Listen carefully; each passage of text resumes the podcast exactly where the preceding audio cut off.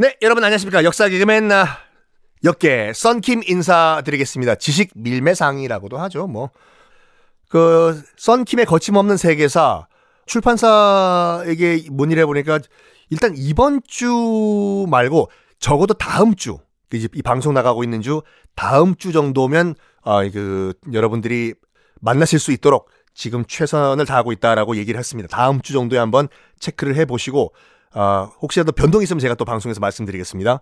썬킴의 거침없는 세계사.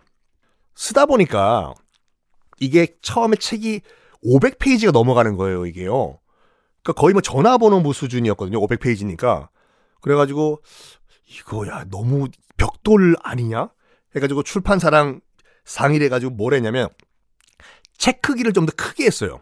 그래서 페이지 수를 줄이고, 그리고 그림과 도표를 많이 넣고, 일단 표지가 예뻐요. 왜 예쁘냐? 제 얼굴이 들어가거든요. 그래서 딱 들고 다니면 있어 보인다니까요. 왜? 제 얼굴이 딱 책 표지이기 때문에. 많은 분들이 놀라실 겁니다.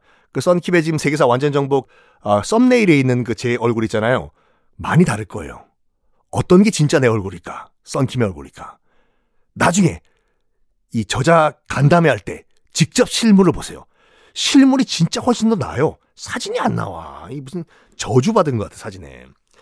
자, 어쨌든 간에 여러분들, 지난 시간에 이 미국과 소련이 핵 공격 위협까지 하면서 영국과 프랑스와 이스라엘을 쫓아냈어요. 이집트에. 너희들 빨리 방패라고. 너희들끼리 무슨 이 중요한 석유가 나는 중동에서 너희들끼리 독자적인 작전을 하냐. 방패! 안 그러면 확 그냥 핵 공격이라도 해버린다. 방패요. 뺐어요. 옛날이요. 그래서 영국과 프랑스가 물론 위협적인 말이었겠지만 굉장히 가슴에 큰 충격이었던 게 뭐냐면은 미국이 실제로 한 말이에요. 만약에 소련이 영국과 프랑스를 핵 공격한다고 해도 미국은 카바 안 할 것이다. 안 도와줄 것이다. 이거를요. 미국 입장에서 봤을 때는 그냥 약간 이 위협적인 말로 툭 했을지는 모르겠지만 당하는 입장인 영국과 프랑스에서는 얼마나 이게 충격이었겠습니까? 그래가지고 그때부터 우리도 좀 살자 해서 본격적으로 영국과 프랑스도 핵 개발, 핵 무장에 들어갑니다. 그래가지고 수에즈 전쟁, 그 제2차 중동 전쟁이죠.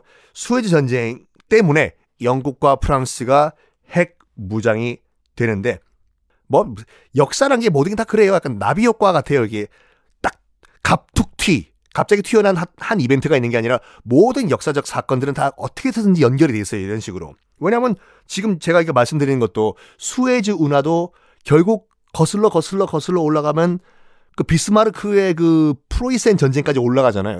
다 연결돼 있다니까요.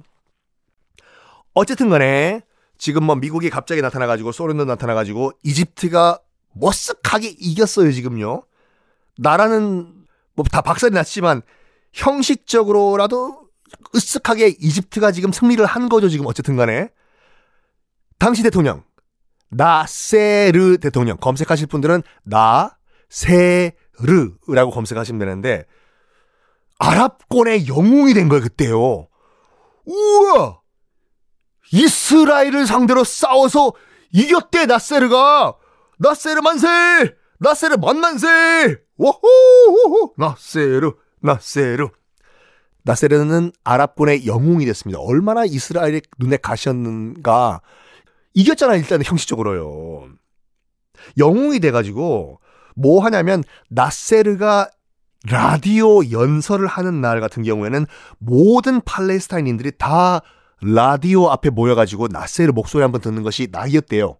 우리 아랍의 호프, 우리 아랍의 구세주 나세르 대통령께서 라디오 연설을 하신데 나세르.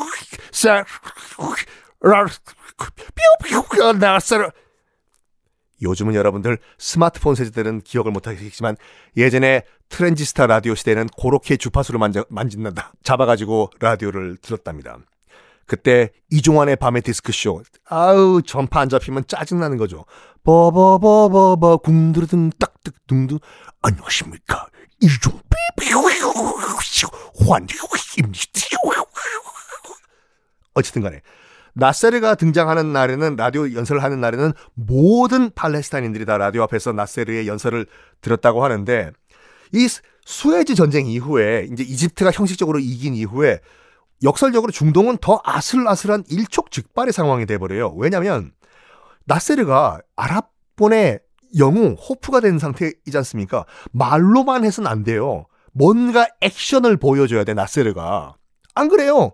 지금 모든 사람들이 나만 쳐다보고 있는데, 우리 영웅 나세르 뭐 하나? 안 하나? 팔레스타인 해방 안 시켜주나? 이스라엘과 싸워서 이겼는데 뭐 안 해? 그래가지고 이 압력을 받다 보니까, 무언의 압력, 나세르가 결국에 뭘 하냐면, 그래, 뭔가를 보여줘야 되겠다 해서 무력 행사를 실질적으로 들어가요. 뭐냐면 이스라엘을 상대로 무력 행사를 하자인데요. 공격해서 전쟁을 일으키면 자기도 알죠, 이 잽이 안 되는 걸. 어떤 무력 행사를 하냐면 티란 해협이라고 있어요. 티란 해협. 자, 이것도 여러분 어떤 지명이라든지 뭐 나오면 일단 지도 보고 넘어가는 걸로. 자, 이집트와 시나이 반도 한번 보세요. 사나이 반도 아니에요. 사나이 울리는 떤떤 튀라면 협찬 들어오면 참 좋을 건데, 어쨌든 간에 사나이 반도가 아니라 시나이 반도라고 보이시죠? 역삼각형으로 돼 있는 거. 지도 잠깐 보세요, 여러분, 지도를. 자, 역삼각형으로 보이는 그 지도가 시나이 반도. 지금은 이집트 땅이에요. 그 이집트 영토예요. 그 시나이 반도를 기준으로 해가지고 시나이 반도 왼쪽이 홍해거든요. 왼쪽이 홍해. 그 맨 위쪽 끝이 수에즈 운하예요. 수에즈 운하. 그리고 오른쪽 보세요. 오른쪽도 똑같이 이렇게 얇은 바다가 있죠. 그 끝을 쭉 따라가 올라가 보세요. 그 시나이 반도 오른쪽으로 쭉쭉쭉쭉쭉 올라가면 어디가 나오나? 바로 이스라엘 앞바다로 딱 나와. 이스라엘 앞바다요. 그 해협이 그 앞에, 그 시나이 반도 오른쪽에 있는 얇은 바다 끝머리 밑에 쪽 들어가는 입구 초입, 거기가 티란 해협이라는 해협이에요. 이집트 바다. 거기를 나세르 대통령이 딱 봉쇄를 해버려요. 입구를. 아카바만이라고 하는데 그걸 딱 봉쇄를 해버리는데, 무슨 어마무시한 행동을 한 거냐면, 나세르가 거기 막아버리면요, 이스라엘은 크게 바다가 두 군데 있거든요. 지중해 쪽, 그쪽이 바다고, 한 군데가 고기예요, 고기. 티란 해협 따라 쭉 올라가가지고 조금 튀어나와 있는 골로 뭘 하냐면, 아시아에서 넘어오는 모든 물자들, 또 뭐 중동에서 넘어오는 원유들, 유조선들 다 그쪽으로 아카바만 티란 해협을 통과하는데, 그거를 딴딴 나세르가 막아버려요. 그 말은 뭐냐? 이스라엘로 들어가는 유조선, 선박 다 올 스탑이에요. 그리고 여기서 일단 이스라엘은, 뭐지? 저것들이 뭘 잘못 먹었나, 이집트가? 우리 이스라엘로 들어오는 유조선을 막아? 아이고, 하하. 그리고 나세르 대통령이 뭘 믿고 그랬는지 모르겠지만, 1967년 5월 26일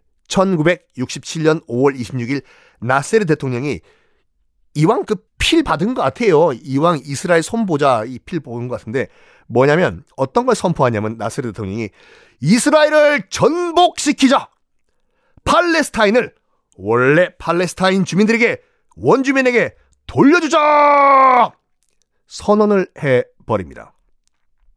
물론 엄포예요. 엄포. 전쟁할 캐빠가 안 됐어요, 그 당시 이집트.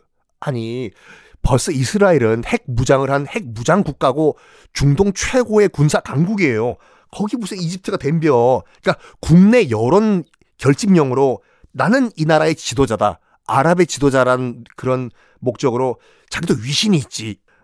그래서 국내용으로 선포를 해버려요. 1967년 5월 26일 날, 자, 나는 아랍 본의 지도자로서, 영웅으로서 이스라엘을 타도하자, 팔레스타인을 원주민에게 돌려주자 선언하는 바입니다 라고 국내용으로 선언을 해버려요. 이 국내용 선언 어떤 일파만파를 일으키는지 다음 시간에 공개하겠습니다.